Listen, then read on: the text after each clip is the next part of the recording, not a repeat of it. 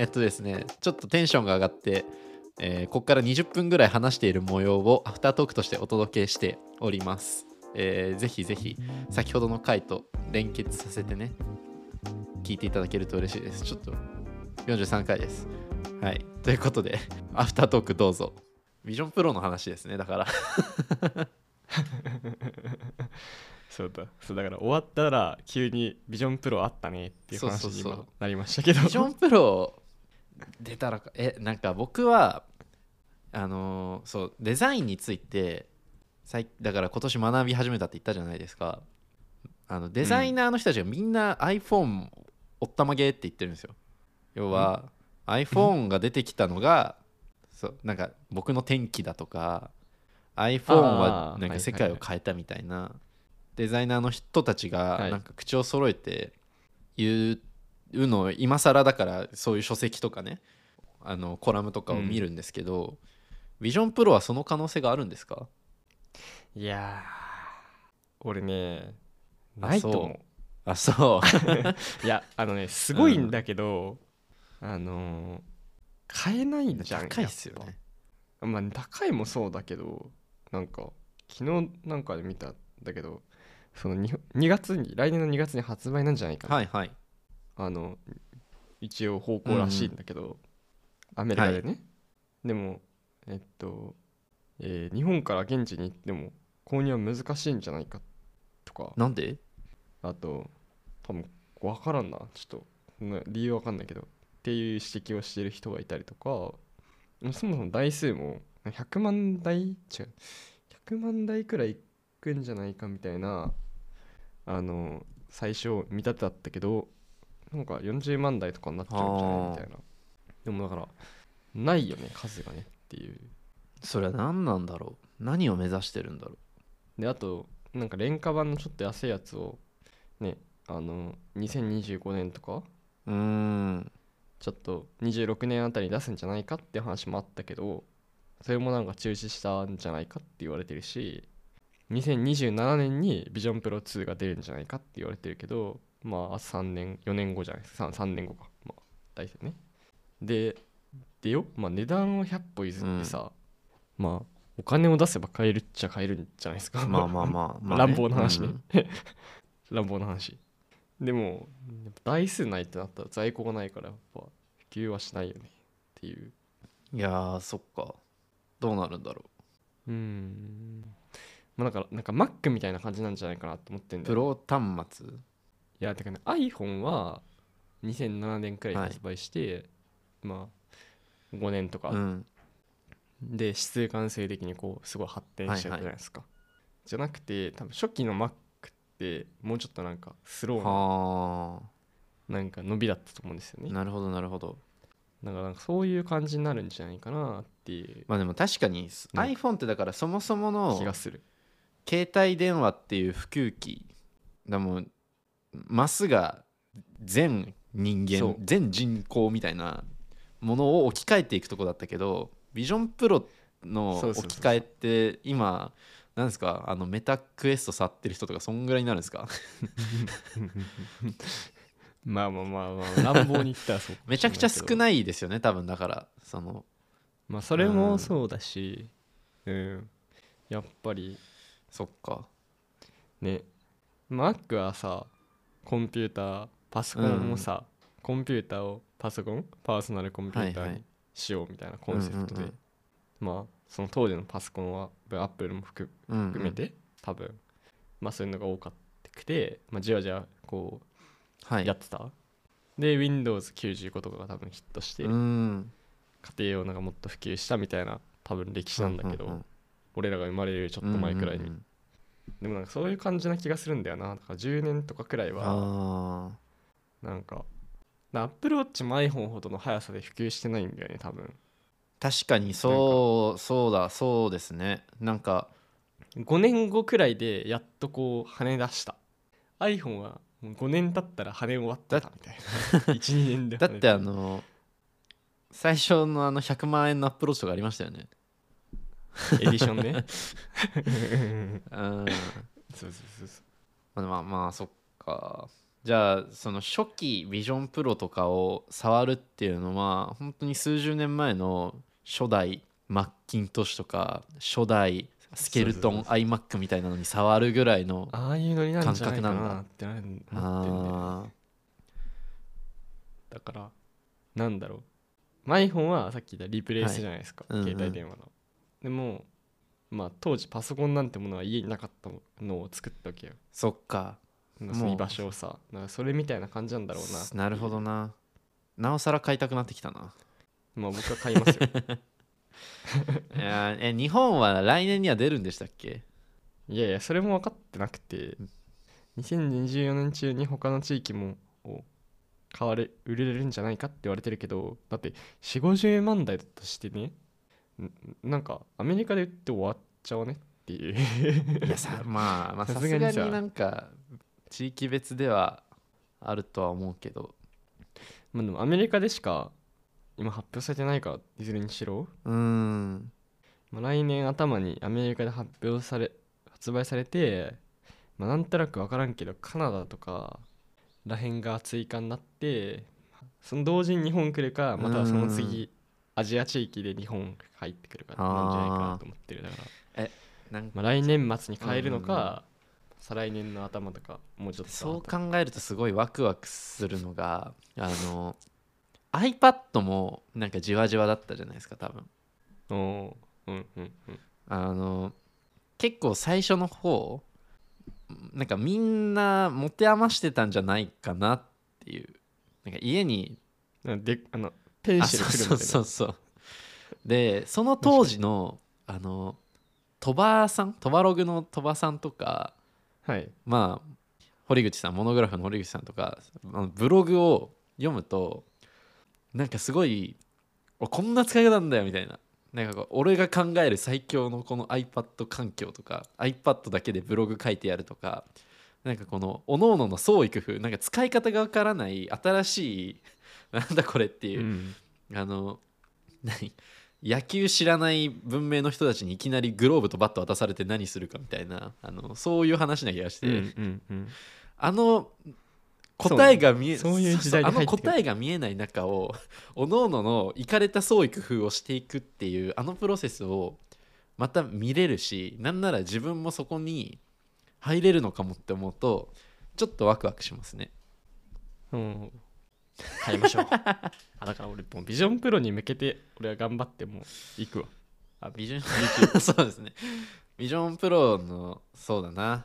でもこれビジョンプロってめっちゃ動画にすんの難しいだろうなと思いますけどね。あ れなんで？ああ動画をね。視聴体験をあれ伝えるのって多分 YouTube はなんなら適してない気がメディアとしてしますね。一回あのうん VR のグラスを使って使ってみたんですよ。あの提供いただいて。うん。あれマジで あれマジで難しかったですね。なかなかこう魅力を伝えるのが。そこもね創意工夫の余地があるってあーそっか。ビジョンプロが発達したらそれこそまさに YouTube の終焉とは言わないけどなんか取って変わる何かになってもいいのかなとは思うかも。うん。別メディアね。まあね。楽しみだね買いたいね。ですね。俺も買おうと思って本当身の回りの製品をどんどん整いや僕理してるから。もちょっと最近ようやく iPhone iPhone15 Pro とか Apple Watch とか AirPods なんなら MAX とかなんかあなんかうん。買いたくなってきたなって思うようになりました。うん。マジ？俺さピクセルフォールドはい欲しいんだよ。いやなんか売買が。もしいらなかったら売ってよ。ピクセルフォールドはピクセルフォールドでいいっすよこれ。あでもあ今年のまあサプライズってことじゃないけど、まあ、確かに僕がちょっとつ、うん。今年買った一番高いものかもしれない、ううんん、25 25万。のスマホ。他に買ってないものは多分そんなにいってるやつ。うんなのでそうですね確かに。もしいらなかったら買います。いやーどっちも持ってたいよ。iPhone と Android いや俺アンドロイドをちょっと本当真面目に使いたいな。だったらいい気持ち Pixel 8 Pro なんじゃないですか？マジで。あの Google のあのあの AI あるじゃないですか？あの。なんだっけ？うん。ええあれはさフォールドであれは後々順次 Android 端末開放されるらしいんですけど現状 Pixel 8 Pro だけですそう。でそう。今これ何を話してるかっていうとあのー最近 Google が AI を出したんですよね。新しいあのだから GPT4 とかねそういうのに代わる Google 産の GPT あれなんて読むんだっけ？なんかジェミニーみたいに書くんだよな。ジェミニージェミニージェミニーだけどそう読み方が違うんじですよ。なんて読むのこれ？なんかどっかで見たけど覚えられなかったですねえじゃああれが使えるのは8 Pro 今は8 8 Pro だけです。でも多分順次 Android 端末全体に公開されていくはず。8 Pro っていつ発売今年したんですか？の11月か10月とかですね。あそうなんだ。さすがにメルカリにはまだないか。あメルカリ。まあメルカリで買うより普通に買っていい気がするけど。でもそのこのジェ,、まあ、ジェミニとちょっと読み方わかんないんで。でもさ待ってじ15万9000すんのこれ 8高くない？うん。なんかそれ誰かが言ってたな。ピクセルがどんどん高くなってきたことで魅力が減ってってるって。えだって15万9000でしょ？俺の iPhone15 Pro より高いんじゃない？同じぐらいじゃないですか？15万だと。いやいや13万くらいだった気がするよ15 Pro そうなんか iPhone より安く手に入るのに iPhone 並みに高性能ねみたいなのが最初のピクセルの売りだったからみたいななんかそういう、あなんかそういうの結構いろんな各社悩んでるんですかね。アンカーとかもなんかそういうこと言われてた気がしました。アンカーめっちゃプレミアムな製品を最近どんどん出してるんだけどアンカーってその純正よりも安いとかなんかそういうのが良さだった。だから充電器だと純正の充電器だし例えばロボット掃除機とかだったらねルンバとかが多分競合に当たるんでしょうけど、はい。そういうのよりも安いのに8割ぐらいの性能使える？なんか6割ぐらい安くて8割ぐらいの性能使えるからいいみたいなのが結構みんながアンカー買う理由だったのがアンカーっていうこう高級ブランドになってきててそれでみんな買うのかな？うんみたいな話を誰かが書いてたな。アンカー高いよね高い。でまあ正充電器とかなんて言うんだろうな。その標準1万円かかか買わないよね。標準機標準なんていうのこれ？なんかスタンダード製品は純正品、うん純正品置き換えるようなスタンダードな製品はまあ純正品よりちっちゃくて軽くてまあそんなに価格もしないよねっていう感覚はまだ僕はあるんですけどハイグレードラインをなんか連発してる感じは確かにあります。うん。なんすかあのそ掃除機？ママッハ？マッハみたいな掃除機ありますよあれ。知らない。アンカー全然追いかけてないからなんだっけ？水を出しながらカーペット多分なんかスチームアイロン的な要領でカーペットの汚れを吸い取れるような10万くらい？10万以上するんかな？いろんなする 掃除機とか。うん。うん。なんかアップルの対抗馬として入ってて人気を得たブランドたちがどうブランディングしていくのかこの後成熟した後うん。みたいのはちょっと気になるかも。っていう動画出せば いやもう。え ー考察動画。考察はちょっと聞きたいちょっと聞きたい。考察ね。あでもなんだっけ？あでもそいうわ陽太さんとちょっと今後のあれなんですよ。コツコツラジオのテーマとして今基本的に生活が軸じゃない。僕らうのん。それぞれの日常生活を軸に普段の考えてることとかの一辺を切り取って膨らませるみたいなやり方じゃないですか。そうだね。はい。なんか一個思ったのはあのす結構これあのポッドキャストの分解中毒さん。わかります？あれに近いかもしれないですけど、なんか一個テーマ決めて深掘る。でそれをなんか生活じゃなくてなんかもう架空の〇〇とかの話 架空のまるまるいいね。確かに。ちょっとそれ後でリンク送っていってなんか良さそうな会を。えあちょちょ あ分解中なんていうんだろう。僕が一個具体的にこれやりたいなって思ったのがあったんですよ。あのあじゃあちょっと今言いますけど、ツイッターで僕一回載せたのが、あのガストのうん。かなんかで、あのタブレットで注文できるやつで。あああれねあのペイペイでそうレジ行かずに PayPayでそのタブレット系タブレットで QR コード表示して PayPayで支払って帰れるみたいなやつがあったんですよ、でこれ載せたらあのリプライで食い逃げが防げなそうみたいな防げなさそうみたいなのを結構もらったんですよね。これなんかうん。最もスマートなキャッシュレス決済って何なんだろうっていうのをなんか考えたかったんですよね。問題も発生せず。そうでなんかこれってそのまあ僕は PayPay ではあるけど一応デザインみたいなところをルーツに持つヨタさんならなんかこう 解ける。というかなんか話の膨らませがいがあるんじゃないかみたいな。じゃあ一旦やってみようかあそれで。